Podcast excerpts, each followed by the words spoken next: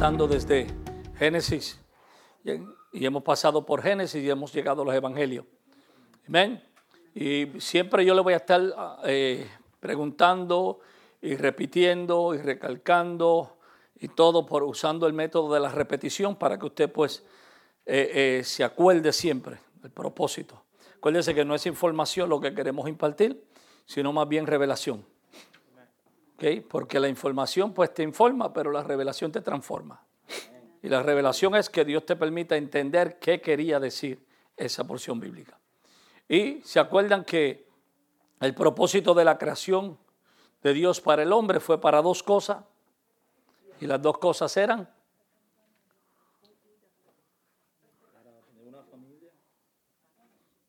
para Dios vivir su vida a través de nosotros y segundo, para que el hombre viviera en autoridad y dominio. Y dijimos que en el Nuevo Testamento vamos a ver a Jesús hablando de tres tópicos la mayor parte del tiempo y que de las tres cosas sobresalientes que Jesús hablaba en el Nuevo Testamento era sobre la vida, el Padre y el reino.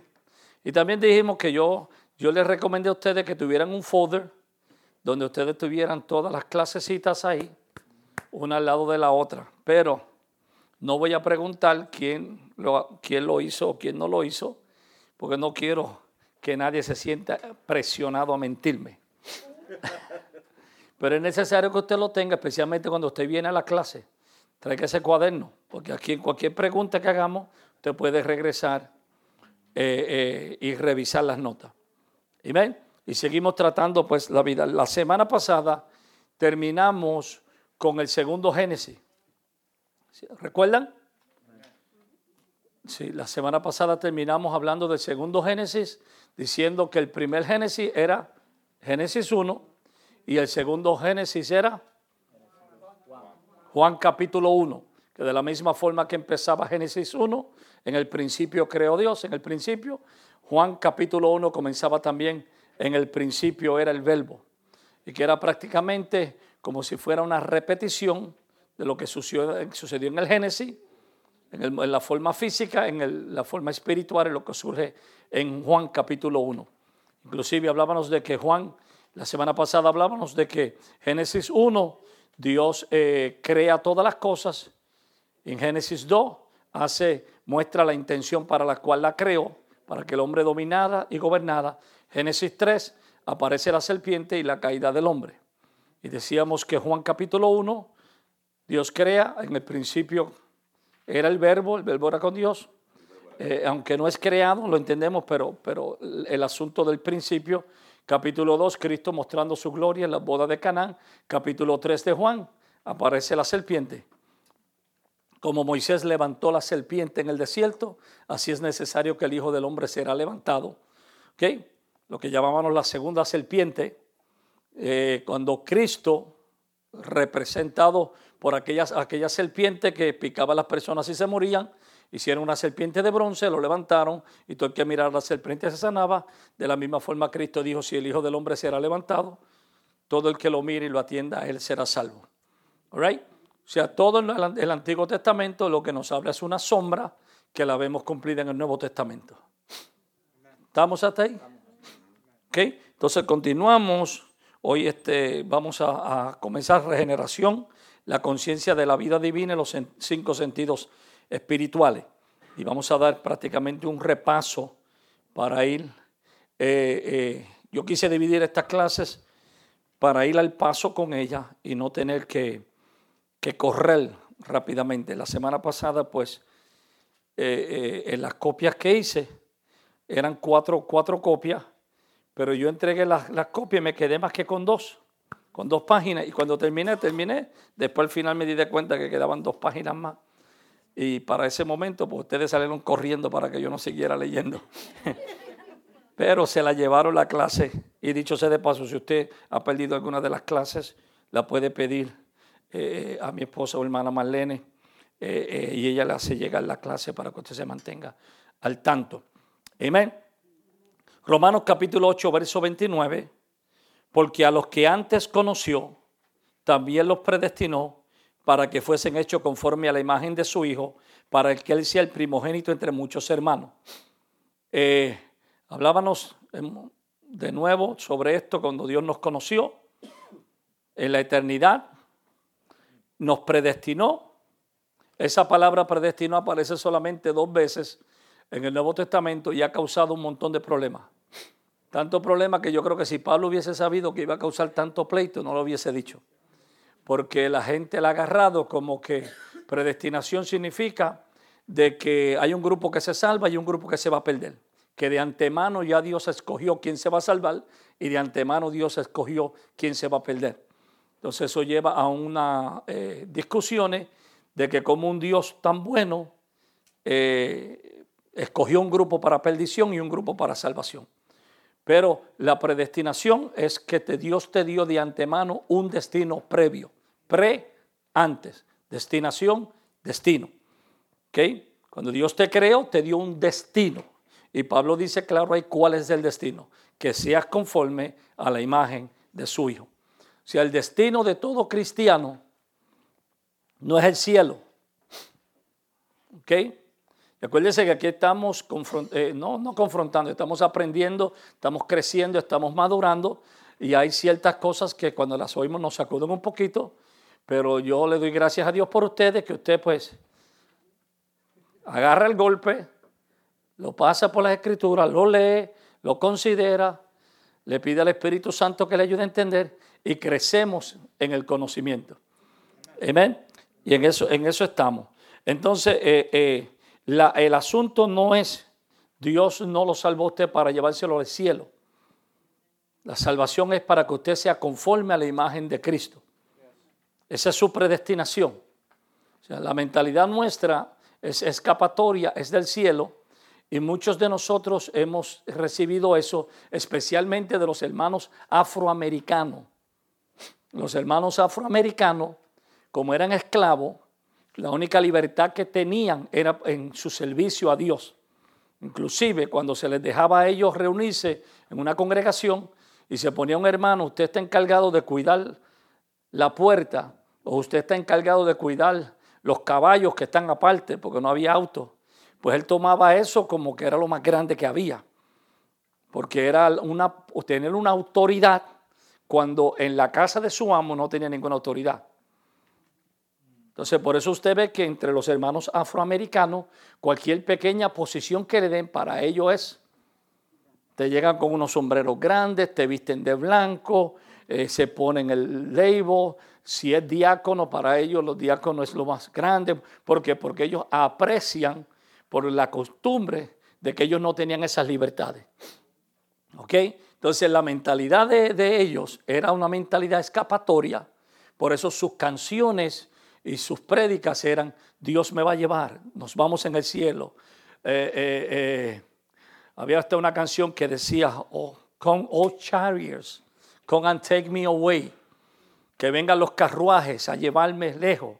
y siempre se hablaba de que una escapatoria, de que me voy, ¿por qué? Porque aquí soy esclavo, aquí me están dando unas pelas, aquí me están obligando, pero hay una esperanza futura.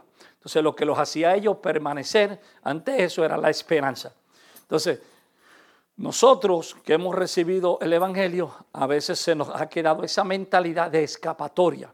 El mundo es muy malo, el mundo está dañado, que Cristo venga y me lleve. Pero Dios no lo creó a usted para vivir en el cielo. Dios lo creó a usted para vivir en la tierra.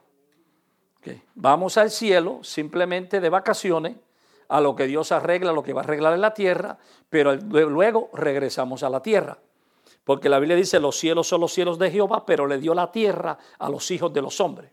Por tanto, por tanto no, eh, Dios no quiere que usted tenga una mente escapatoria, tanto de que me voy, Señor, llévame, Señor. Y en la tierra usted no hace nada. Usted es efectivo en la tierra, porque en la tierra usted puede anunciar el Evangelio y ganar otras almas para el reino. En la tierra usted puede transmitir el amor de Dios a las personas. En la tierra usted puede establecer el reino, la cultura de Dios, la vida de Dios en la tierra. ¿Me explico? Entonces, hay que, entonces Cristo o, Pablo nos enseña en Romanos 8:29 eh, que eh, como Él nos conoce, nos predestina para que fuésemos conforme a la imagen de su Hijo. para que él fuese el primogénito entre muchos hermanos. Paréceme que la semana pasada, eh, si no me ayudan a recordar, porque he estado aún hablando de esto mucho, eh, Cristo llega a la tierra como primogénito, pero se va de la tierra como unigénito. Creo que compartí eso la semana pasada. ¿Ok? Cristo llega a la tierra como primogénito. Perdón, perdón, como unigénito. El único hijo del Padre. ¿Ok? Dios envió a su único hijo. Pero cuando Él llega a la tierra como único, al morir y resucitar, deja de ser unigénito y ahora se convierte en primogénito. Porque la Biblia dice que ahora Él es el primero entre muchos hermanos. Entonces, nuestro Dios sabio dijo, si yo entrego uno, recibo mucho. Entonces entregó un hijo para recibir muchos hijos e hijas a su reino. Entonces, en la esencia, por favor, no, no malinterpretemos, en la esencia de Dios, en la categoría de Dios, Cristo es único. ¿Ok? Cristo es único. En la categoría de Dios, Cristo es Dios. Usted y yo somos hijos, pero usted y yo no somos Dios. ¿All Eso hay que aclararlo. Pero en, en el concepto de posición, Él nos adoptó hijos y nos dio la posición de ser hijos de Dios. Lo que dice Juan 1.12 que Él nos hizo hijo de Dios. ¿Se acuerda la semana pasada que, que discutíamos sobre a lo que vino Jesús? ¿Se acuerda? A lo suyo vino, no a los suyos, sino a lo suyo. ¿Se acuerda la Reina Valera? Eh, Juan 1.12, a lo suyo vino y los suyos no le recibieron. Él vino a lo de él, a buscar el reino que el hombre legalmente Acuérdese que la Biblia, la Biblia, y en esta parte, pues la, hermana Matilde tiene, tiene, ventaja en saber un poquito más de eso por asuntos legales, porque ella es abogada. Eh, eh, eh, la Biblia es, son códigos legales. Asunto de testamento, eso es, es una terminología legal. ¿okay? Entonces, transiciones son asuntos legales. Hubo una transición. ¿okay? Satanás no se robó Satanás engañó y la mujer le vendió. Y una transición. Entonces, por eso que Cristo no podía quitárselo. Él tenía que pagar. Pero no, ¿a quién le paga? No a Satanás, porque Satanás no es el dueño, él no es el autor, es Dios. Dios es el autor, Dios es el Abba, Dios es el originador, Dios es el progenitor, Dios fue el que hizo los cielos y la tierra, Dios hizo el jardín. ¿Ok? Entonces vino, vino él, él, Satanás, por engaño, hace una transición. Da un fruto, un intercambio. Come de esto.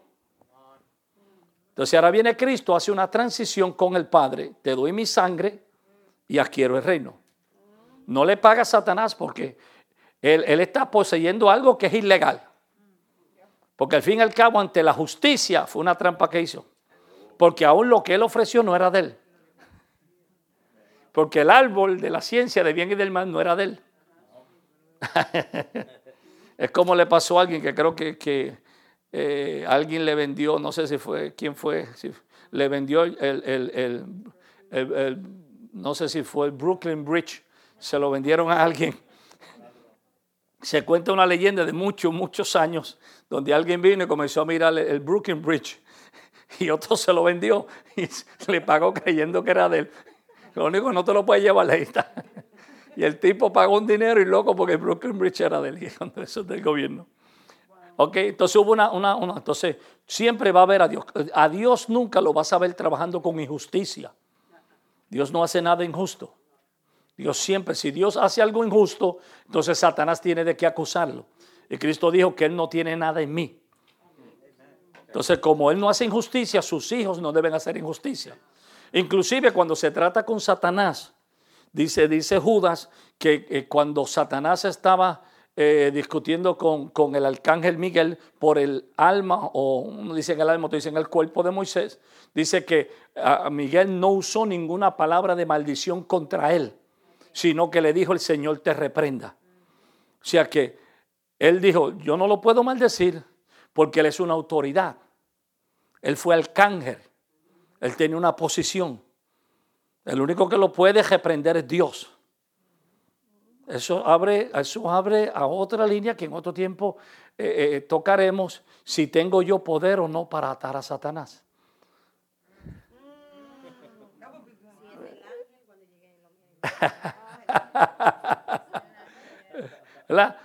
Entonces vemos un arcángel con otro arcángel, Miguel contra Satanás, un arcángel contra otro arcángel, pero él sabiendo su posición y sabiendo que no podía violar. ¿Ok? Porque entonces en Dios no hay injusticia. Dios no tiene que robarle a otro para dártelo a ti. Dios, Dios, Dios no hay injusticia. Pero esto sigue. Entonces, damos un repaso. Comenzamos el nuevo Génesis. Alguien que me lea, que tenga voz de locutor. El principio era el verbo, y el verbo era con Dios, y el verbo era Dios, y este era en el principio con Dios. Continúe, por favor, porque mucho de esto lo leímos la semana pasada, así que vamos a repasarlo. Continúe, por favor. Juan nos introduce con una precisión sorprendente al nuevo Génesis. Por eso cuando leemos los primeros dos capítulos de Juan son una repetición de Génesis 1 y 2, ahora interpretados desde el eterno propósito del Padre. En otras palabras, el propósito existía antes del tiempo. El tiempo es una herramienta espiritual que Dios usa para que sus hijos en la tierra puedan expresar y manifestar el eterno propósito de Él. Ahora, el nuevo Adán es Cristo. Ok, hacemos una pausa ahí. El propósito existía antes del tiempo. Acuérdese que aunque, aunque el enemigo hizo caer al hombre, el propósito de Dios no se alteró, sino que entró en pausa para luego manifestarse. O sea, eh, eh, la caída del hombre no coge a Dios de sorpresa. Dios sabía lo que iba a pasar. Dios sabía lo que iba a pasar. Y aunque parecía que había tomado a Dios de sorpresa o algo y que el propósito de Dios no se iba a cumplir, el propósito de Dios continuaba. Lo único que se puso en pausa hasta que apareciera su Hijo, Jesucristo, para ponerlo de nuevo en función. Por eso es que Él es sacrificado antes de la fundación del mundo. Entonces el propósito de Dios existe antes del tiempo. Antes de que nosotros medimos el tiempo, eh, eh, eh, lo que le llamamos el crono, el crono que es de la forma que medimos los minutos, las horas, los días, los meses, y Dios, es, Dios trabaja en lo que se llama un kairos. Un kairos es un tiempo oportuno de Dios en el cual Dios interrumpe tu crono para establecer algo de él. Entonces, cuando el crono y el kairos se encuentran, se abre una puerta de oportunidad. Por ejemplo, en un, en un crono, en un tiempo de tu vida, a los 33 años de tu vida, a los dos meses, a las 3 de la tarde, en un, en un tiempo de tu vida, en un crono de tu vida, Dios viene, interrumpe. Y algo que Él tenía determinado, guardado para dártelo a ti a los 33 años, a los 3 meses de tu vida, a las 3 de la tarde, viene Dios y lo establece. El cielo se abre, se establece esa voluntad de Dios. Entonces el kairos de Dios interrumpe tu crono para establecer algo. Y cuando el kairos de Dios te sorprende, las cosas entran en, en movimiento acelerada. Y lo que podía tardarte años puede ocurrirte en cuestión de minutos. Una idea una idea empresarial, una idea de cómo tratar una situación, una idea ministerial, en la área que sea, llega un momento de una intervención divina en tu tiempo. La misma salvación. Mejor, mejor que eso, muy, muy, muy buena explicación. La salvación de nosotros. ¿Cuándo Dios nos salvó? Cuando interrumpió nuestro Cairo, nuestro tiempo de vida, y nos salvó. A mí, a los 15 años de edad. Quizás a usted a los 20, a los 30, no se sabe. Cuando Dios vino, interrumpió tu vida rutinaria y estableció, hoy te salvo. Usted no se salvó, Él lo salvó. Usted no lo buscó, Él lo buscó. Lo buscó. Usted no buscó a Dios porque Dios no estaba perdido. Él fue el que lo buscó y lo encontró a usted. ¿Ok? Muy, muy buena observación, Cristian. Entonces, ahora el propósito de Dios El tiempo es una herramienta que Dios usa, como dije, para establecer algo que Él ya ha determinado. Ahora, hay unas cositas aquí que ustedes no las tienen ahí y, las voy, se las voy a leer para que usted las pueda anotar si lo desea, que eh, hay cosas que ocurren en lo que se llama eternidad, tiempo y momento. Eternity, time and moment. Eternidad, tiempo y momento. ¿Ok? Para que usted pues anote un poquito por ahí con lo que es eternidad, tiempo y momento. Eternity, time and moment. Todos los eventos en la vida tienen tiempo y ocasión. Todos los eventos en la vida tienen un tiempo y tienen una ocasión. Eh, ¿Se acuerda? Eh, eh, Hechos capítulo 1, verso 8, verso 7 y verso 8. No os toca a vosotros saber los tiempos y las sazones que Dios ha puesto en su sola potestad, pero recibiréis poder cuando venga sobre vosotros el Espíritu Santo y me seréis testigos. Entonces, entonces Lucas habla, Hechos capítulo 1, verso 7, Lucas habla de tiempos y sazones. ¿Okay? Tiempos y sazones es como si hablara de kairos y crono. ¿Okay? Tiempos y sazones, como si hablara de, de, kairos y crono. Crono, tiempo. Sazones, kairos. Momentos en los cuales Dios interrumpe nuestra rutina para establecer algo que ya Él tenía preparado en la eternidad. All Entonces, eh, hay eventos en tu vida, de nuevo, buena observación, como la salvación. Fue un evento que llegó a tu vida en un momento inesperado para, que tú lo recibieras. Entonces Dios usa el tiempo para manifestar en él lo que él ya determinó en la eternidad. ¿Okay? Dios usa el tiempo para manifestar en él lo que él ya determinó en la eternidad. God uses time to manifest something that he already decided in eternity. O sea, nadie le cambia la mente a Dios. A veces nosotros eh, eh, eh, queremos ser tan expresivos que decimos cosas, pero a veces no, yo creo que Dios se ríe. Como cuando el nene suyo o el baby suyo dice una palabra y la dice mal, tú sabes. Te trata de decir este, oranges y te dice otra cosa. Y tú te ríes. Yo creo que a veces Dios se ríe como dice, that's not, what, that's not the proper way to say that, but you were funny. ¿Verdad? Entonces, eh, eh, eh, hay veces que nosotros pues no entendemos ciertas cosas, pero Dios usa el tiempo para manifestar en Él lo que Él determinó en la eternidad. Tú no puedes cambiar la voluntad de Dios. Porque entonces estorbaría la soberanía de Dios.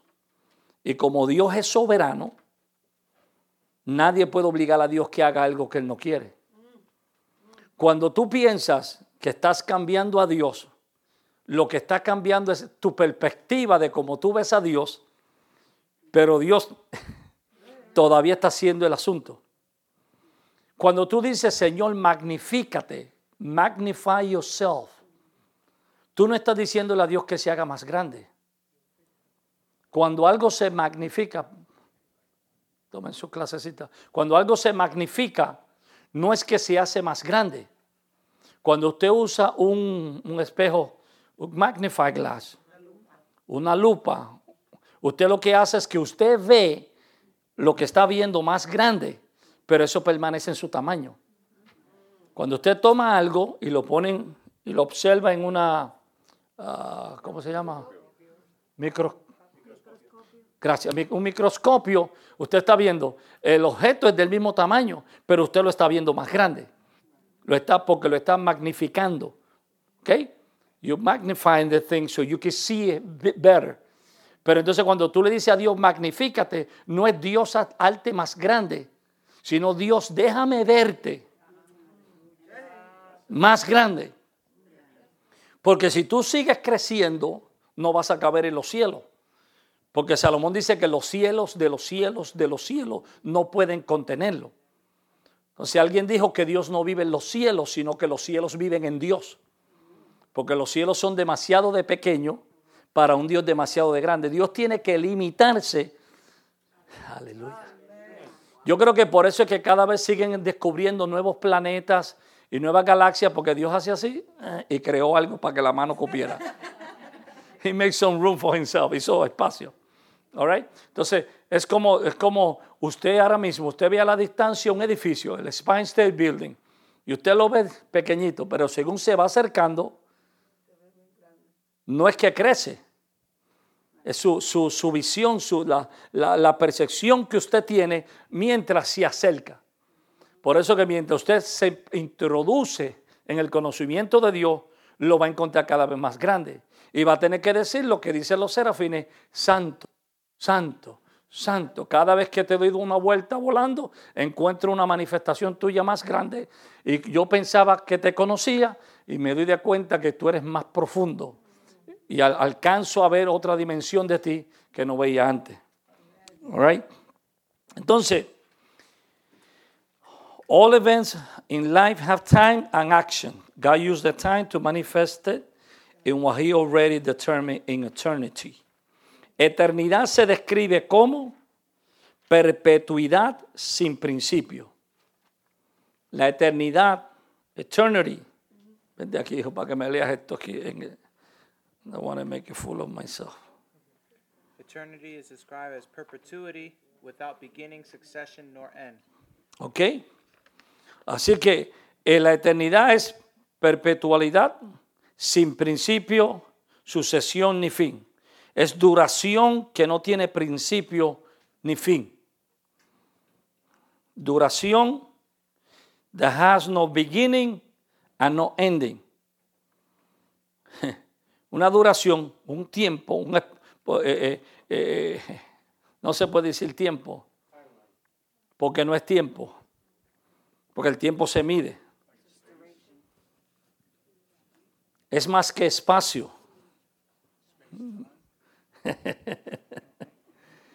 es una duración que no tiene principio ni fin.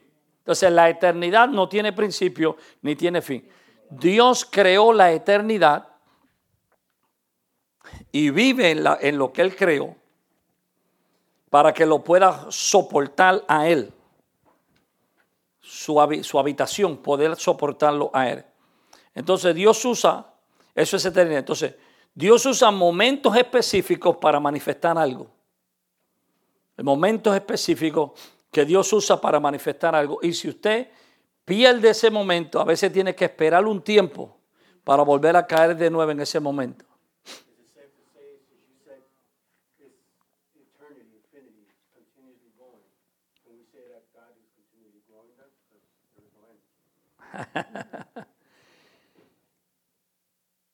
Creciendo continuamente.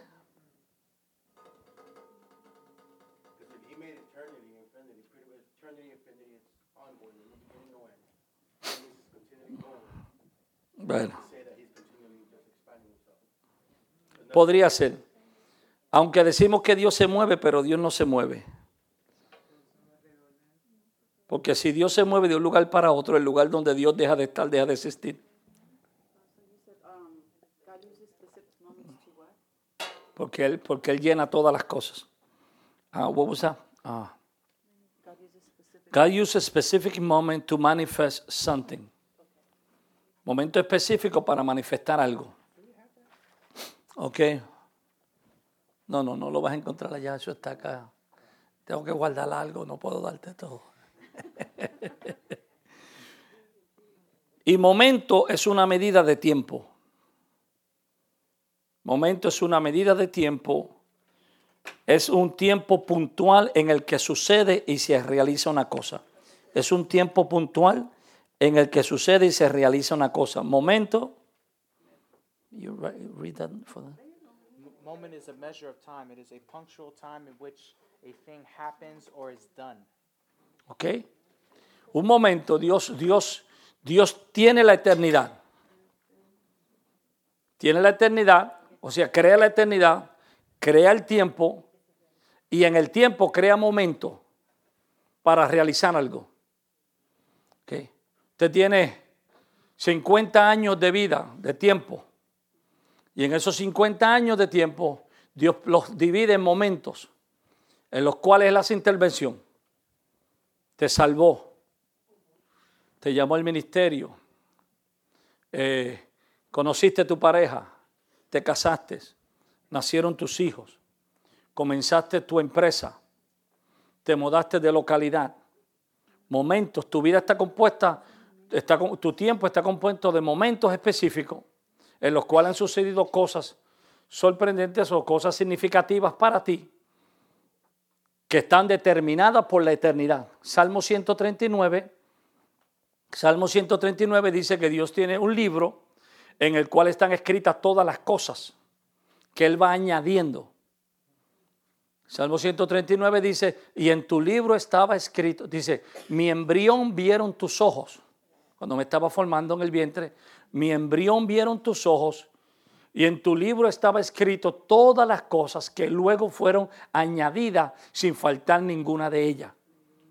Entonces Dios tiene un libro en el cual tiene cosas escritas de ti que las va añadiendo según tú. Acuérdate, acuérdate que Jesús, eh, eh, Dios, plantó un huerto en Edén. No lo creó, lo plantó. Ok, lo plantó. Acuérdate que cuando resucita el Señor, es, es eh, como diríamos, es confundido con un hortelano. Porque cuando él sale de la tumba y está fuera de la tumba, María lo ve y piensa que es el, encargado del huerto. Y le pregunta, ¿qué han hecho con el cuerpo de mi maestro? Y cuando él se vuelve y le dice, María, ella en la forma que le dice María la sacude, ella le dice Rabolí, que quiere decir maestro. O sea, lo vemos en Génesis, en un huerto, plantando un huerto, lo vemos acá en, en, en Juan en un huerto también. ¿Por qué es significativo eso? Porque usted planta plantas para diferentes etapas. No toda planta da fruto para el mismo tiempo. Hay veces que usted va a buscar un mango, o como decimos los puertorriqueños, un mango, y encuentra y le dice, no es la época de los mangos. Va a buscar cierto tipo de fruta y dice, no es la época. Hay frutas que se dan en un tiempo, entonces en su vida reciba esta palabra. En su vida Dios ha determinado tener algo para alimentarlo en diferentes etapas de su vida. ¿Ok? Diferentes etapas de su vida, hay una palabra de Dios, hay un no tema de Dios para usted, hay una palabra de ánimo para usted, hay una palabra de, bendición para su vida, para cada etapa de su Estás pasando por un divorcio, hay una palabra de Dios para sostenerte, estás pasando por una muerte, hay una palabra de Dios para sostenerte, estás pasando por un éxito, te graduaste de la universidad, hay una palabra de Dios para ahí. Porque como Él plantó, en tu vida ha plantado cosas para diferentes etapas de tu vida. No tema. Sí, en la Biblia hay, uh, ¿cuántos son? 365, 360. Uno para cada día del año. 365, no tema. All right.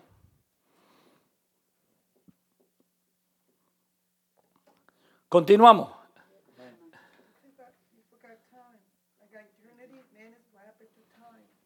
Ok.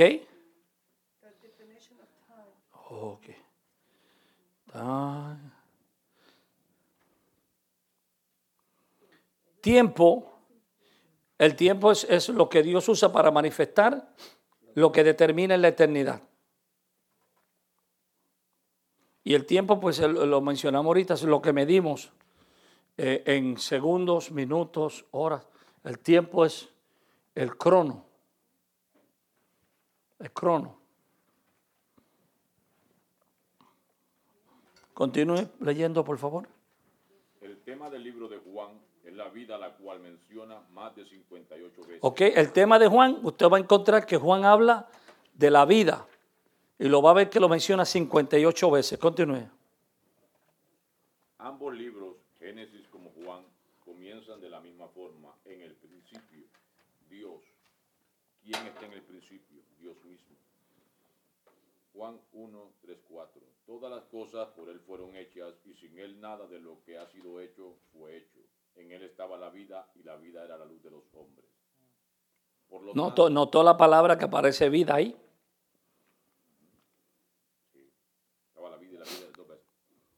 Por lo tanto, Génesis 1 comienza con la vida. En el principio creó Dios la clase de vida suprema. Juan abre su evangelio. Juan abre el nuevo Génesis con la vida. ¿De quién está hablando? De Jesús. Jesús es la palabra antes de la creación. Él es la palabra hecha carne. Pero aún más en Cristo habita la mayor calidad de vida del universo. El árbol de vida representa a Jesucristo. Ok, ¿cuál es la mayor calidad de vida que existe en el universo? Ajá, ¿cuál es esa? Ajá, ¿cuál es la vida suprema? La vida Zoe. ¿Y Zoe significa? Vida no creada. Esa es la vida que tiene Dios, la vida Zoe, la vida no creada, la vida eterna. ¿Y qué nos impartió a nosotros? Vida eterna. Entonces, ¿qué, qué tipo de vida nos dio a nosotros? La vida Zoe, la misma vida de Dios. ¿Ok? Cuando Cristo entró en nosotros, nos trajo la misma vida que está en Dios, la vida eterna. Entonces usted y yo ahora poseemos una mayor calidad de vida, que es la vida de Dios en nosotros. Antes éramos, teníamos, eh, eh, eh, estudiamos unas cuantas semanas atrás sobre los diferentes tipos de vida y hablábamos de la vida biológica. Teníamos vida biológica. Existíamos, pero no vivíamos. ¿ok? Pero como hay muchas personas que están existiendo, pero no tienen la vida de Dios. Son hijos por creación, pero usted y yo somos hijos porque fuimos engendrados por el Espíritu de Dios. Juan capítulo 1, verso 14 dice que nosotros no fuimos engendrados de carne ni de voluntad humana, sino de Dios. ¿Ok? Entonces usted, usted tiene la diferencia al mundo porque la vida de Dios está en usted. Esa es la vida que es, que es una vida eterna. No hay condenación, no hay muerte, no hay castigo. Porque tiene la vida de Dios dentro de usted. Que entró cuando Cristo entró. Por eso la Biblia dice, cuando Cristo, nuestra vida, se manifieste, entonces seremos manifestos en Él. All right, continuamos, por favor. Sí, como lo sabemos, por medio de interpretar el Antiguo Testamento a la luz del Nuevo Testamento. Cada vez que tú encuentras la palabra vida, siempre se relaciona con Jesús. Yo he venido para que tengan vida, Juan 10:10. Yo soy el camino, la verdad y la vida, Juan 14:6. Cuando leemos la palabra vida, siempre existe en unidad con Él, Él es la fuente de vida. Eso hay que entender lo que la fuente de la vida es Cristo. Y, y es una cosa tan simple, pero a la misma vez se nos escapa. La vida mía está en Cristo, no está en la iglesia, no está en la religión, no está en las obras, no está en el pastor, no está en los hermanos. Todas esas cosas son necesarias. Yo tener comunión con los hermanos, yo tener comunión con Dios, yo te- tener las escrituras, yo reunirme con la congregación. Pero yo hago eso porque tengo la vida. Pero la fuente de la vida es Cristo. Y, creo que ellos hacen unas cuantas semanas atrás, ¿se acuerda? Que les decía que es como cuando hay un enchufe que usted puede conectar, pero si eso no está conectado a la caja, no hay electricidad. Y si la caja no está conectada al, al poste que está afuera, no hay electricidad. Y que hay personas que están conectadas, pero no tienen vida porque no están conectadas a la fuente. La fuente es Cristo y que no era el conocimiento de, la, de que tengamos aún de la misma Biblia. Porque hay hasta pecadores que saben mucha Biblia. Ah, sí. Ahí usted a veces va a predicarle a personas borrachos que saben más Biblia que usted. Y no es el conocimiento de información, es el recibir y entender. Conoceréis la verdad. Y el conocimiento de la verdad te hace libre.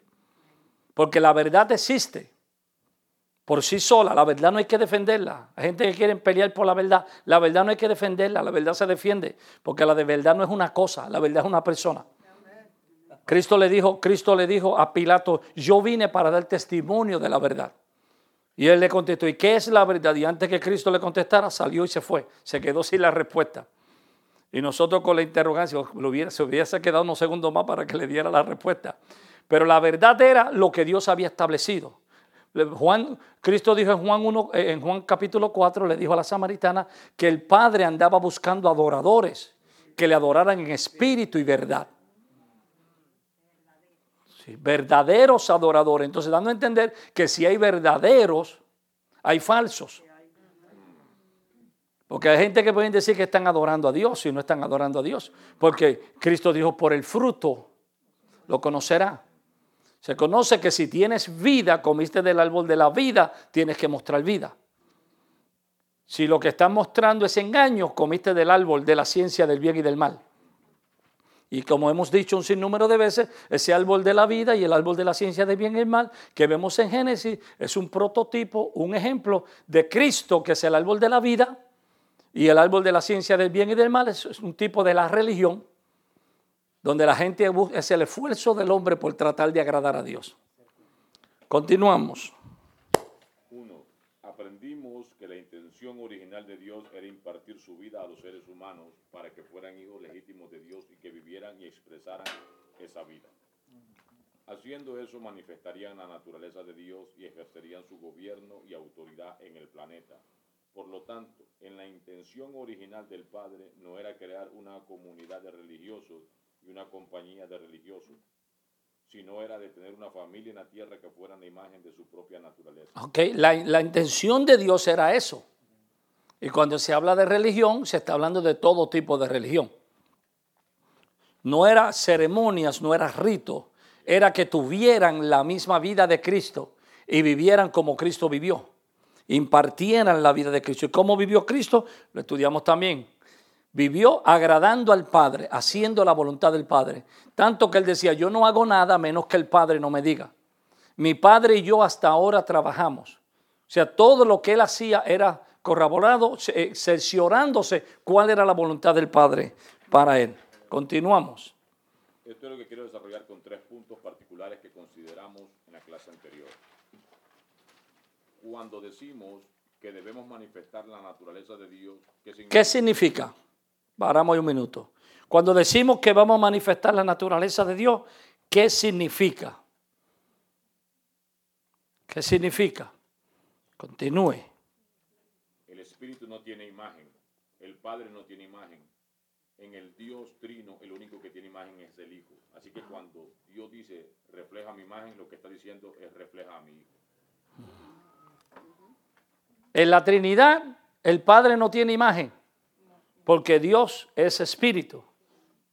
El Espíritu Santo no tiene una imagen, porque Él es espíritu. El único que tiene una imagen es el Hijo porque fue el Hijo el que tomó un cuerpo físico. ¿Qué? Cuerpo físico. Entonces, cuando Él dice que tengamos su imagen o que reflejemos, no que tengamos, sino que reflejemos, no es que tú te parezcas a Cristo en lo físico. no es que te dejes la barba no es que tenga la nariz puntiaguda o, como fuera, o el color, no, no, no, porque no está diciendo que tengas la imagen de Él, está diciendo que reflejes. Entonces, ¿en dónde usted ve un reflejo? ¿En dónde? En el espejo. Entonces, Pablo dice en Corintios que mirando a cara descubierta, como en un espejo, la imagen del Señor, somos transformados de gloria en gloria, hasta la misma imagen.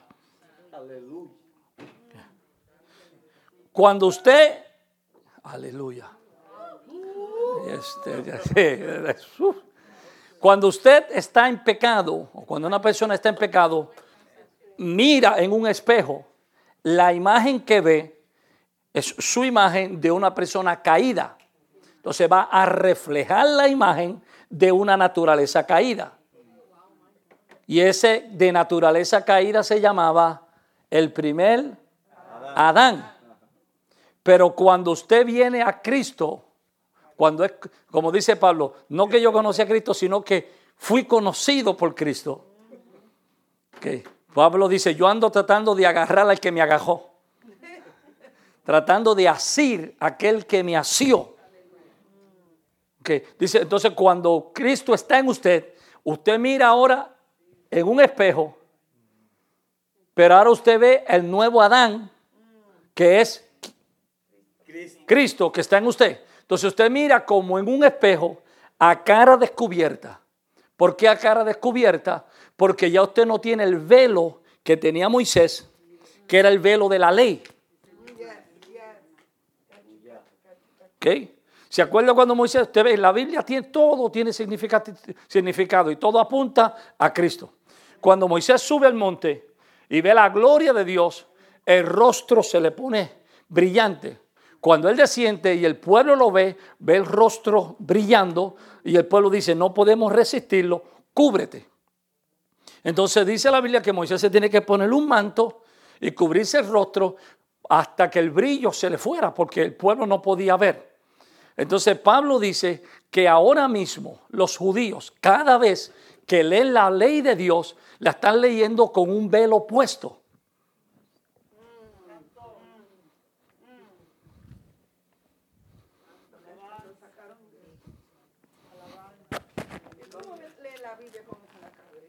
Es imposible yo poder ver, cuando habla de velo puesto, no está hablando al manto que usan los judíos.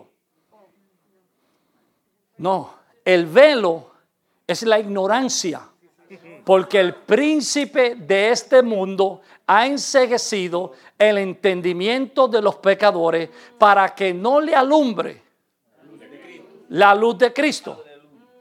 Entonces, cada vez que leen las promesas de Dios, no ven. Pablo dice, tienen un velo, no pueden ver. Pero tú y yo dice, pero nosotros, mirando a cara descubierta.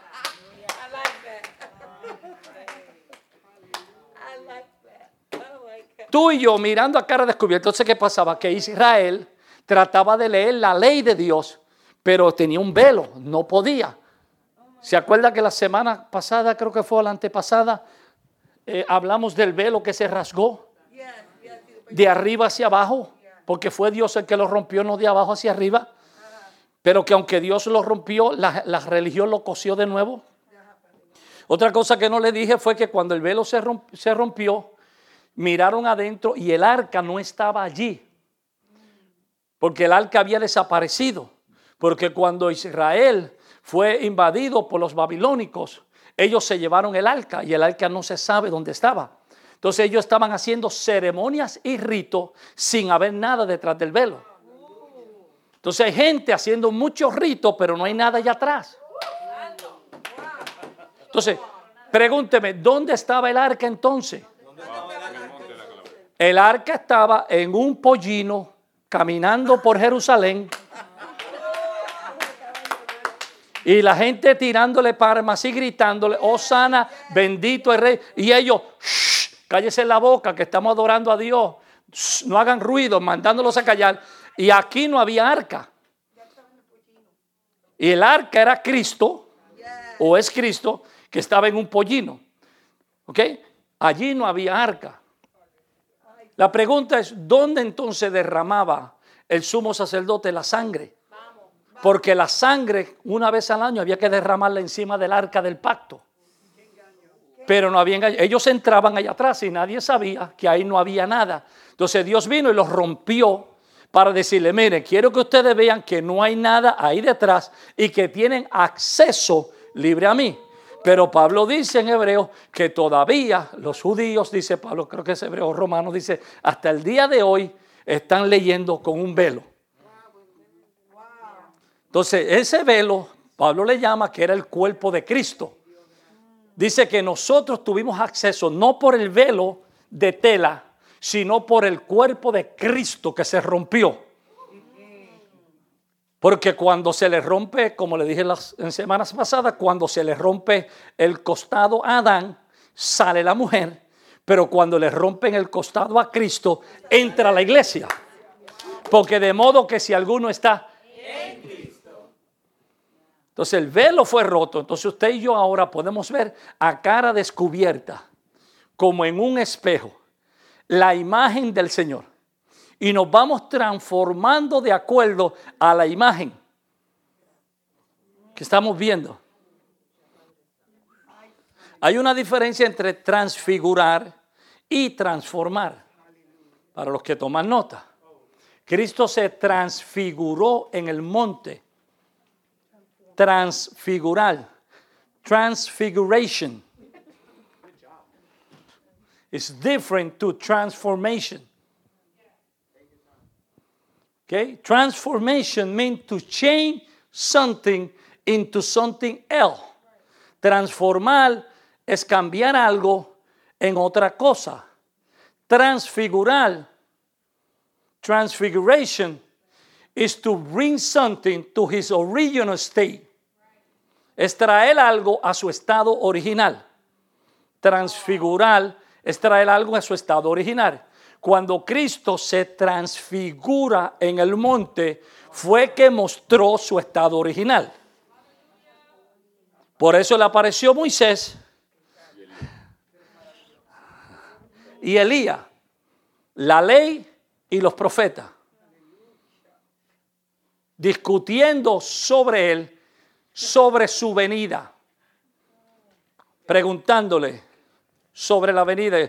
Y Moisés decía, oh, tú eres la serpiente de bronce, que el que todo el que mire la serpiente se sana de cualquier picadura. O tú eres el arca que yo hice, tú eres la mesa de los panes, de la propiciación. Tú eres el ángel que iba delante de mí, el ángel de mi faz, el ángel de la faz de Dios. Tú eres la columna de fuego y de humo. Entonces, eh, Elías, hablando, o que tú, tú eres el que manejabas el carruaje de fuego que me llevó al cielo.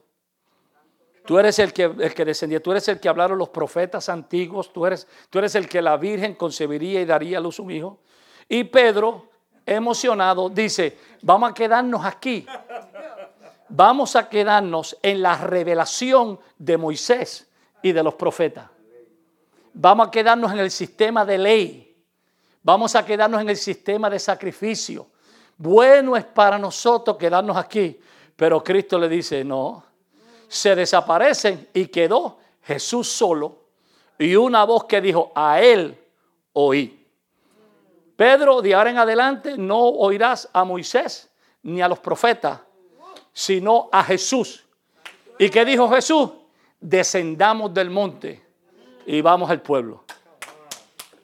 Ellos querían quedarse en una experiencia temporal cuando la misión de la iglesia es descender del monte y ir a los necesitados. ¿Me estoy explicando? Uf, aleluya. Qué bueno, estas son, son sorpresitas que no aparecen en las notas. Eso, eso, I just, I just live for those little surprises, you know, golden nuggets. Uf, ya me dio calor. Ay, beba agua, ya, ya me dio calor. Estamos. Entonces, cuando usted como cristiano se mira en el espejo, Usted no se ve a usted, usted ve a Cristo en usted. Y usted está siendo transformado a la imagen del que está viendo. ¿Ok? No, y de nuevo, no es que usted se parezca físicamente a Jesús, sino que haga lo que hizo Jesús. Y no es hacer los milagros de Jesús, es vivir la vida que vivió Jesús, vivir la vida que agrada al Padre Estar dispuesto a poner tu vida por los demás. Amar el cuerpo de Cristo, que es la iglesia.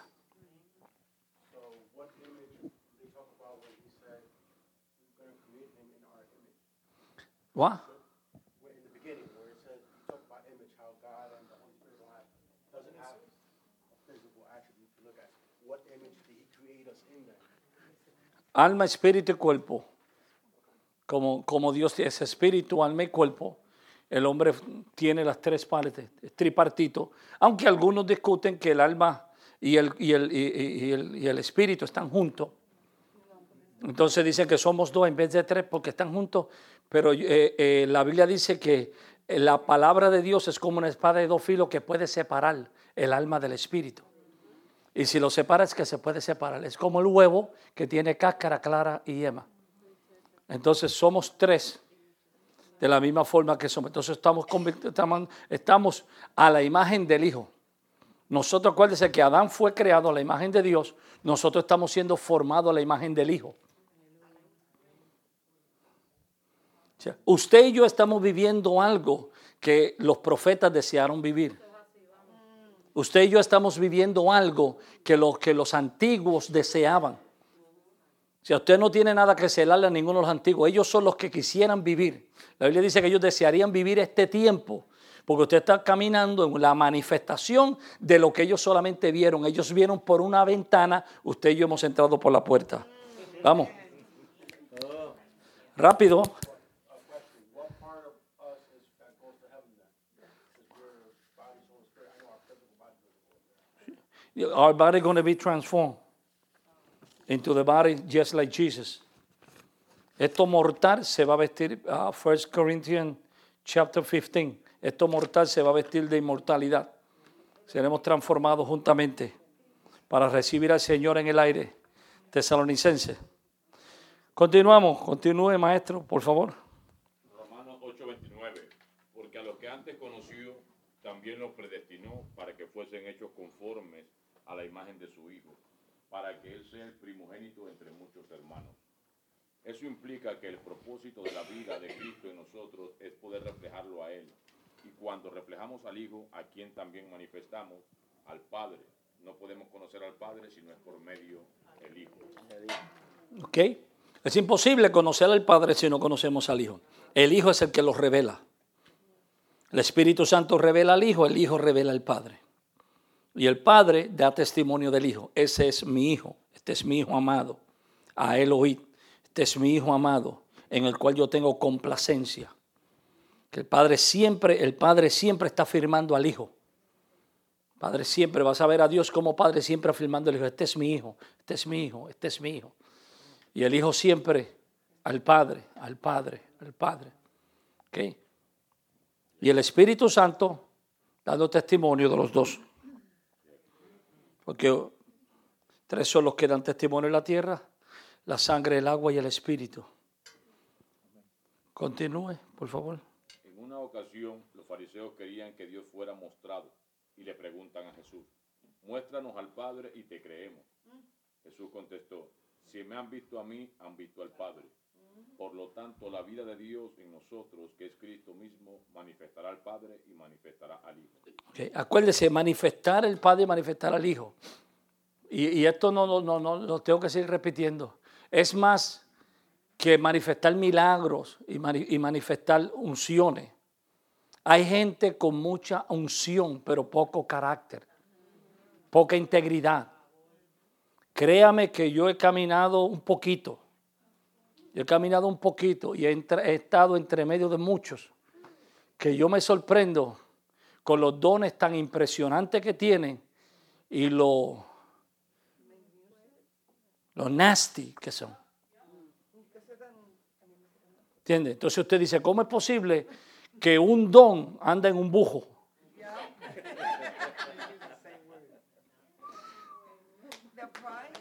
Porque a veces viene, porque acuérdese que estamos, ta- hemos también estudiado sobre lo que es el fruto de la carne. Y por eso la Biblia dice, haced morir las obras de la carne. Porque cuando llega lo sobrenatural a tu vida, si tu carne no está muerta, tu carne se levanta. Es más, le voy a decir algo porque ya ustedes están en un nivel de estudiante y no se me van a escandalizar, por lo menos pienso. Yo oí a un predicador amigo, me reservo el nombre, un predicador amigo, que dicen que dijo en un lugar algo que cuando lo dijo la gente se escandalizó, pero luego de meditarlo se dieron de cuenta que era verdad. Él dijo, yo puedo hacer esto sin Dios. Yo puedo predicarles y ministrarles sin Dios. Y usted dice, uy, yo puedo aprenderme un sermón, bajar un sermón de YouTube, que te lo hacen porque ahora hasta te recomiendan sermones escritos con pausas y te bajas bien imprimido. Aquí levantas la mano, aquí haces una pausa, aquí haces una introducción y tú te aprendes un sermón con citas bíblicas memorizado y aprendes, aprendes a, a- a- a manejar las emociones de la gente. Si grito así, la gente grita así. Si doy con la pierna acá, la gente tira. Es más, hay algunos que saben motivar a la gente para sacarle plata. Y usted dirá, ¿cómo, pastor?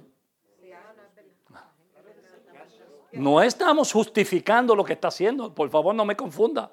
Lo que quiero decir es que hace falta discernimiento en el pueblo para entender quién es un asalariado de quienes no le importa la vida de las ovejas y quién verdaderamente ha sido llamado.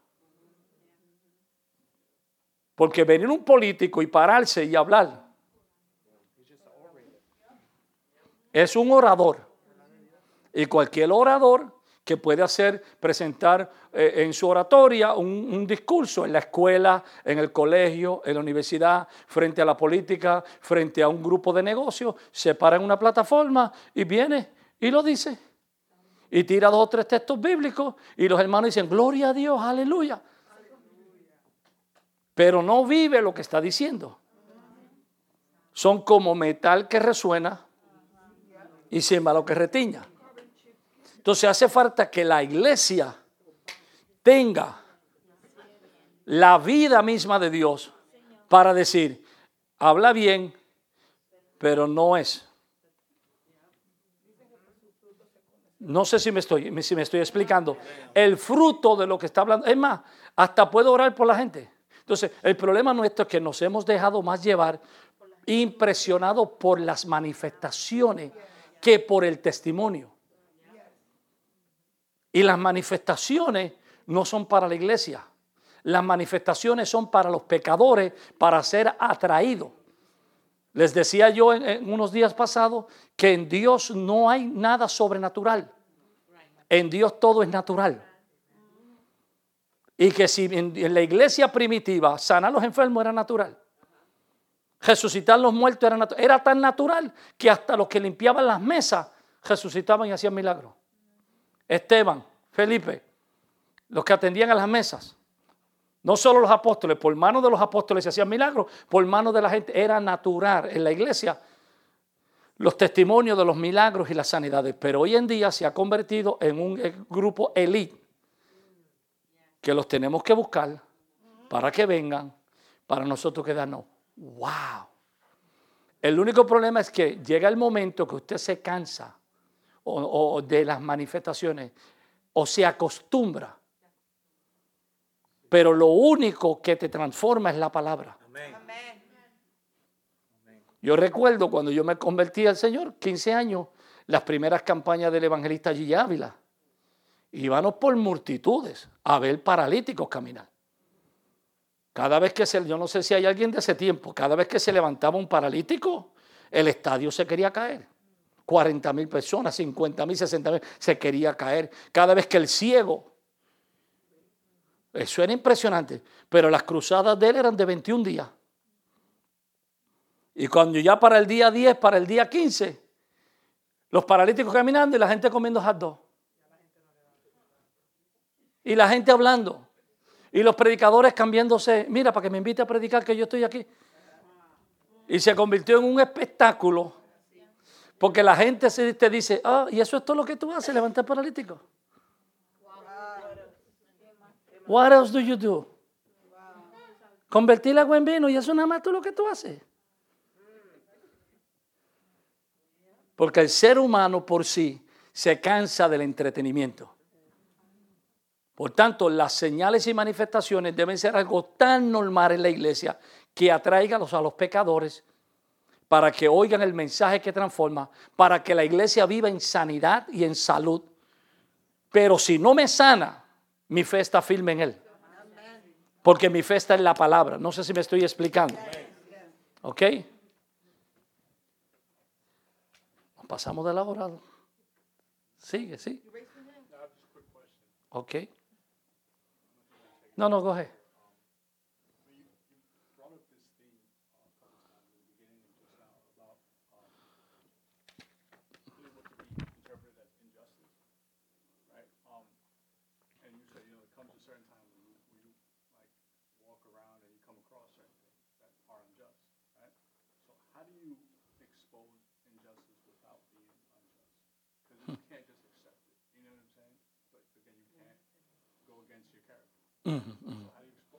With truth. Con la verdad. Porque la verdad siempre va a sacar a la luz la injusticia. Y la verdad, la verdad es verdad. Eh, eh, porque a veces, a veces se hace mucha, se permiten muchas injusticias por nuestras emociones. Porque no queremos llamarle la atención a la persona que está haciendo algo para que no se nos enoje, para no perder eh, su amistad, pero lo que está haciendo es injusto y está dañando a otro. Entonces hay que, hay que, hay que atacarlo con la verdad. Cristo todo lo atacaba con la verdad.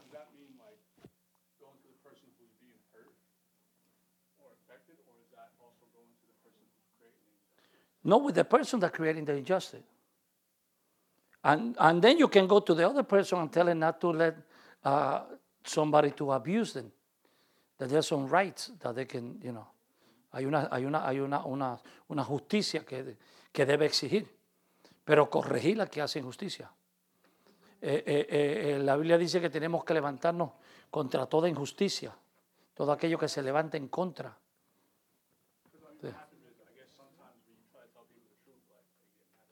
Yeah.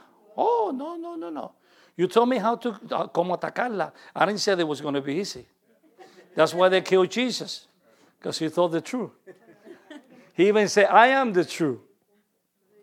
Decir la verdad siempre va a ocasionar que la verdad va a ofender. Terminamos. Continúe que va bien, mi hermano, por favor.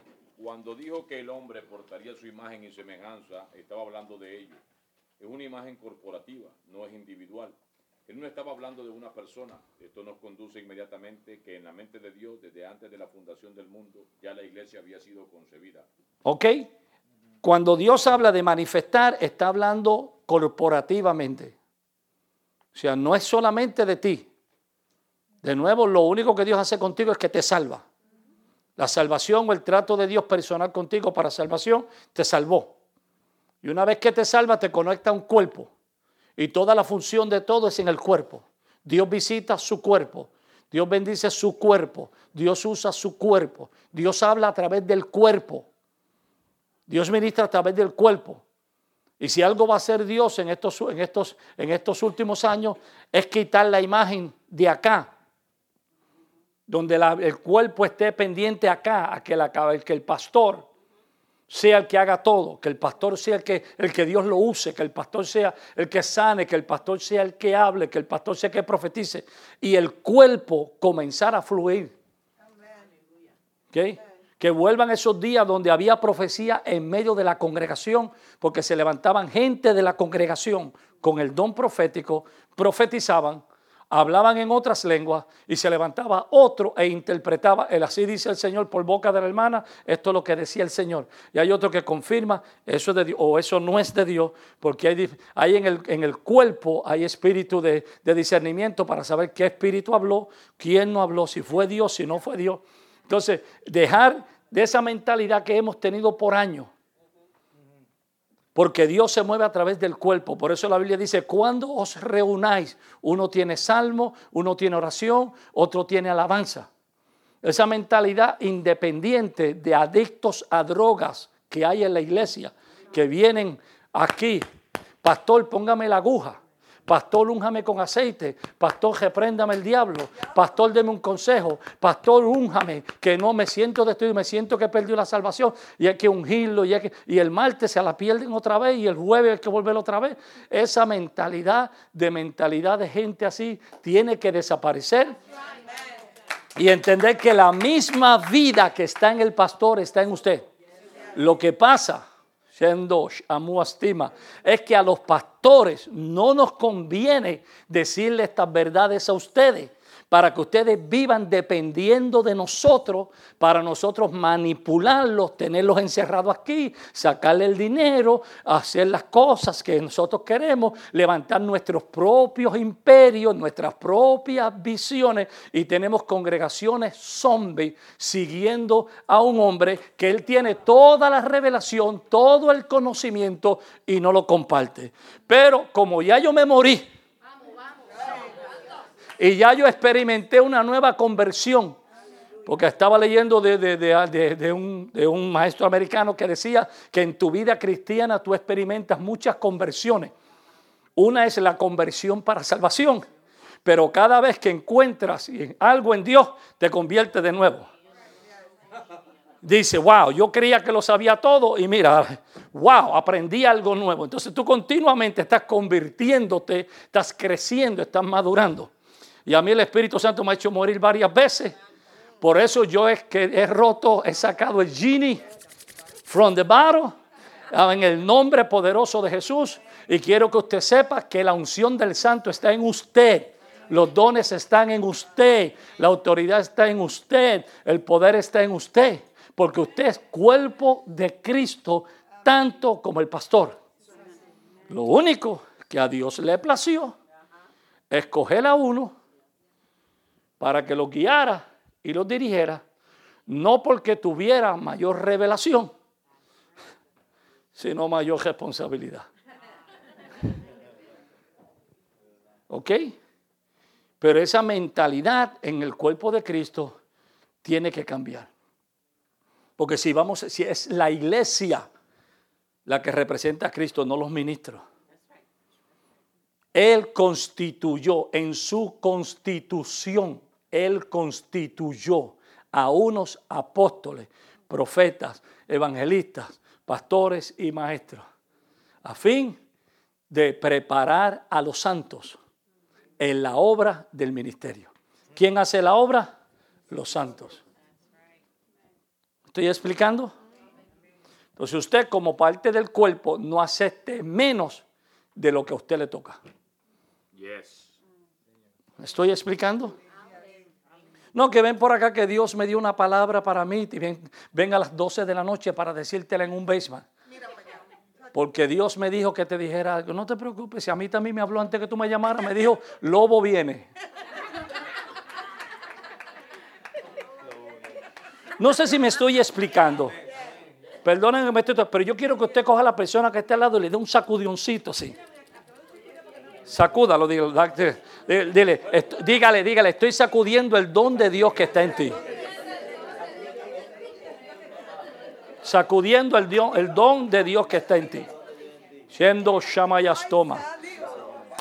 ¿Ha visto usted, ha visto usted eh, eh, eh, potes de aceite y todo que tienen otras sustancias que se quedan en el fondo? Como cuando usted usa el dressing ese vinagre. Hay muchos aleluya con mucha sustancia en el fondo.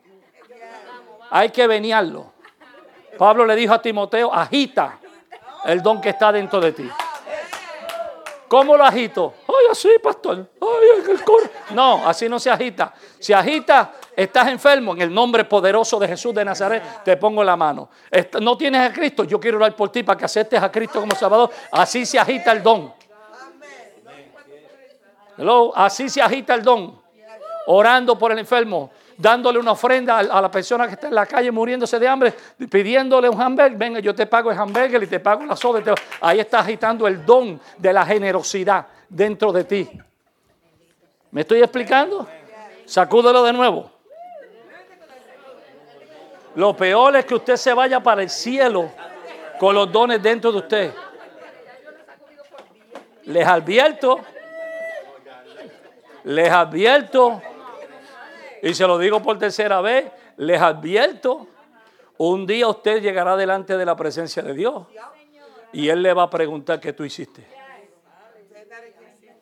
Escondí tu talento, siervo malo y negligente, por tu propia boca te juzgo.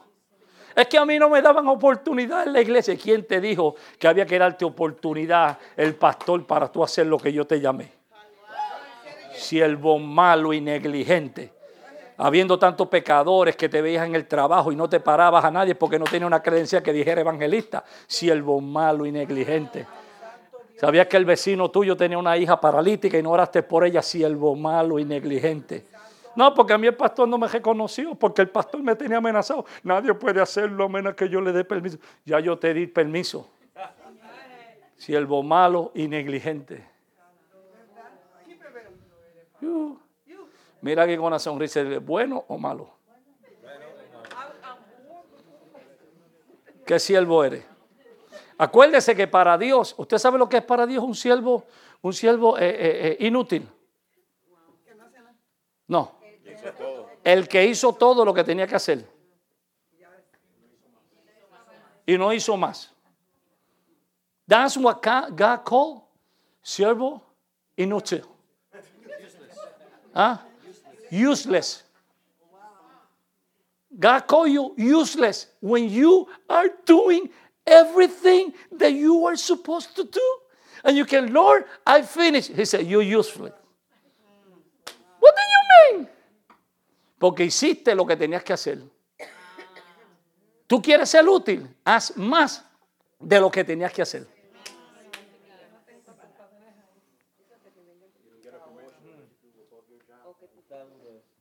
Tienes que hacer más. Yo fui al culto, pues tenías que ir. Yo oré, tenía que hacerlo. Yo saqué un día de ayuno, lo hice, lo tenía que hacer. Yo leí tres capítulos de la Biblia, lo tenía que hacer. Yo di mi diezmo, pues eso tenía que hacerlo. Yo canté, pues tenía que hacerlo. ¿Qué más? Señor, todo lo que he hecho por ti, tú no has hecho nada todavía.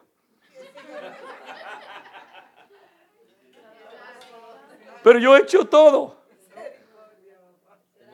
Cuando hago algo más allá?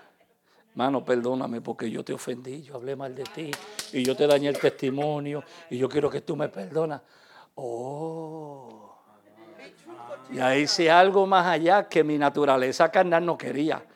Porque el profeta me dijo, yo los voy a traer humillado a tus pies. Y yo estaba esperando la venganza. Pero no mostré el carácter de Cristo. Carácter de Cristo es deja tu ofrenda en el altar y ve. Y reconcíliate. ¿Me estoy explicando? Cuando tú vas a ese vecino que te tiene así, que te coge el parking, que te tira la basura frente a tu casa, y tú haces una comidita, unas papas majadas y se las lleva ya, no con veneno, sino con amor. Hiciste más. ¿Me estoy explicando? Nosotros pensamos que hacer más es que si tenía que orar media hora, pues oré 45 minutos. Hice más. Y el Señor dice, siervo inútil.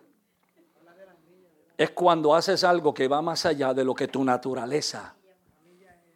Tú sabes que hay alguien en la iglesia que está bravo contigo y tú aprovechas un culto y viene corriendo sin que se dé cuenta y le raspa un beso y un abrazo que a la vieja se le cae la peluca. ¿Pero qué pasó? ¿De dónde viene eso? Terminamos. ¿Por dónde iba? Continúe porque voy para el segundo vaso de agua. Cuando nosotros recibimos la vida de Dios, nos convertimos en una nueva criatura, una nueva especie. Toda criatura o especie necesita un hábitat. Oiga eso. Toda criatura o especie necesita un hábitat. Si usted lo saca de su hábitat, ¿qué sucede? Muere o sus instintos mueren. Esta vida de Cristo en nosotros tiene que existir en otros que también tienen la misma clase de vida, la misma naturaleza. Por lo tanto, la vida de Cristo en nosotros requiere una ecología correcta para que pueda manifestarse en, en máxima capacidad y pueda ser evidencia por otros. Esto implica y tiene profundas ramificaciones porque no solamente yo vivo por la vida de Cristo en mí, sino que también vivimos por medio de la vida de Cristo en nosotros. Vivimos En los otros. Vivimos por la vida de Cristo en nosotros y también vivimos por medio de la vida de Cristo a través de otros. Por lo tanto, cuando uno oye a Dios, personalmente también lo puede oír por medio de los otros. Así que la ecología de la vida de Dios tiene su máxima expresión en lo que se llama la iglesia, la iglesia. La ecología del creyente es la iglesia. ¿Qué quiere decir eso? Todo, todo tiene que vivir en un área. Tiene que tener su hábitat. Su hábitat. Los peces tienen que estar en el agua. Ese es su hábitat. Los pájaros, las aves tienen su hábitat. Los cielos, las ramas, los árboles. Usted y yo tenemos nuestro hábitat. Usted y yo no podemos vivir en la luna, vivir en el espacio, porque no fuimos creados para vivir para ahí. Nuestro hábitat es, vivir en la tierra. De la misma forma como usted es una nueva creación, una creación que no existía antes, para usted se le preparó un hábitat. Por eso fue que Dios creó primero la tierra con todo lo que necesitaba para que cuando hiciera el hombre, el hombre pudiera vivir en el hábitat que Dios creó. Entonces, el hábitat suyo es el cuerpo de Cristo, es la iglesia. Usted no se puede mantener solo, encerrado en su casa, leyendo la Biblia, viviendo de... eh, eh, yo me alegré con los que me decían, a YouTube iremos. o viviendo de los predicadores de TVN o de los predicadores de YouTube, porque llega un momento en que usted se va a morir y se va a secar. Imagínese aun cuando a usted le hacen una cirugía, a usted lo mandan a caminar. Y si no pueden caminar, le ponen unos aparatitos en las piernas que le, que le tiran aire para, con, para hacerle circulación. Y a una mujer da a luz, a veces hasta con cesárea, y al próximo día ya el médico la tiene caminando. Porque, ¿qué pasa? El no estar en movimiento, los músculos pierden la fuerza, los músculos comienzan a secarse, los músculos se mueren. Entonces un creyente que cree que puede vivir solo, sin congregarse, tarde que temprano se comienza a morir. Porque usted no fue creado para eso. Su hábitat es estar en una congregación, porque Dios le habla a usted personalmente, pero también le habla a través del cuerpo. Cuando una hermana testifica, Dios le está hablando. Dios lo hizo con ella, lo puede hacer conmigo. Cuando alguien canta una adoración, lo invita a usted a participar de esa adoración. Cuando alguien predica, usted oye la palabra, la recibe. Entonces, el hábitat del cristiano es la eclesia, que es la palabra en griego, eclesia, que significa una asamblea que se reúne. ¿Y se reúne para qué? Para traer transformación. Gracias. Era una costumbre que se reunían tanto en Grecia como en Roma, grupos de personas, cuando estaban molestos por el gobierno, se reunían en grupo, una asamblea, se salían de la comunidad y protestaban en contra de lo que estaba sucediendo y cambiaban el sistema. Cuando Cristo llamó a, a, su cuerpo iglesia, él sabía lo que estaba llamando. Él no vino a fundar su iglesia cuando los babilónicos estaban en poder. Él no vino a fundar su iglesia cuando los medos y los persas estaban en poder. Él no vino a fundar su iglesia cuando estos, los griegos estaban en poder. Él vino a formar su iglesia cuando los romanos estaban en poder. ¿Por qué? Porque las demás naciones acostumbraban que cuando vencían una nación se traían a la gente como esclavos y se los llevaban a su nación, que fue lo que hicieron con Sadrat, Mesad y aquel negro. Y Daniel se lo llevaron cautivo, pero los romanos no hacían eso. Los romanos te dejaban en tu ciudad, pero traían la cultura de Roma y te la implementaban en tu ciudad. Te ponían un emperador romano, te ponían, perdón, un gobernador romano, te ponían leyes romanas, te hacían todo lo de allá. De ahí la frase, todos los caminos conducen a Roma porque hacían caminos para llegar a todas las ciudades que conquistaban, que en caso de una revuelta ellos podían llegar rápido. Entonces tú te quedabas viviendo en tu ciudad, pero pensando diferente, hablando diferente, con monedas diferentes. En el templo había un tipo de moneda, en la calle había otro tipo de moneda. Por eso cuando llegaban al templo tenían que cambiar las monedas. ¿Se acuerda? Que Cristo los vio cambiando las monedas. Entonces, cuando Cristo vino a implementar su iglesia, dijo, eso es lo que yo quiero hacer. Yo quiero sacar el reino de Dios que está acá arriba. Yo no quiero meterlos a ellos, al reino. La gente está loca por irse para el cielo. Dice, no, yo quiero que el cielo se mude a la tierra y que ellos en la tierra tengan la mentalidad del cielo. Hablen como se habla en el cielo, gobiernen como gobiernen en el cielo. ¿Ok? Y eso es lo que se le llama la iglesia, una asamblea que sale fuera para mostrar a Cristo. Y nosotros hemos hecho todo lo contrario. La iglesia ha dejado de ser iglesia porque se ha encerrado en cuatro paredes a cantar y a esperar que Cristo venga y nos lleve. Cuando la, iglesia es efectiva, fuera de aquí. Y no fuera de aquí con un megáfono solamente, no fuera de aquí repartiendo tratados, que es necesario. Fuera de aquí, en su negocio, en su escuela, donde usted se conduce como un buen empleado en el temor de Dios. Donde usted no está hablando mal de su jefe en el baño con los demás pecadores, para que después digan, y eso que es aleluya. Y después viene, tú vienes a predicarme de Cristo, tú no eres que estaba hablando ahorita mal del, del, del, del- jefe. Entonces la cultura en nosotros, en la crianza de nuestros hijos, esa es la ecología, el lugar donde vive el nuevo creyente, la nueva criatura, esa es la iglesia. Yo tengo que esperar que Dios me hable por usted, por usted, por usted, por usted. Y usted espera que Dios le hable por mí y por el otro, y por el otro, y por el otro. Y no que le hable, el Señor me dice que te diga.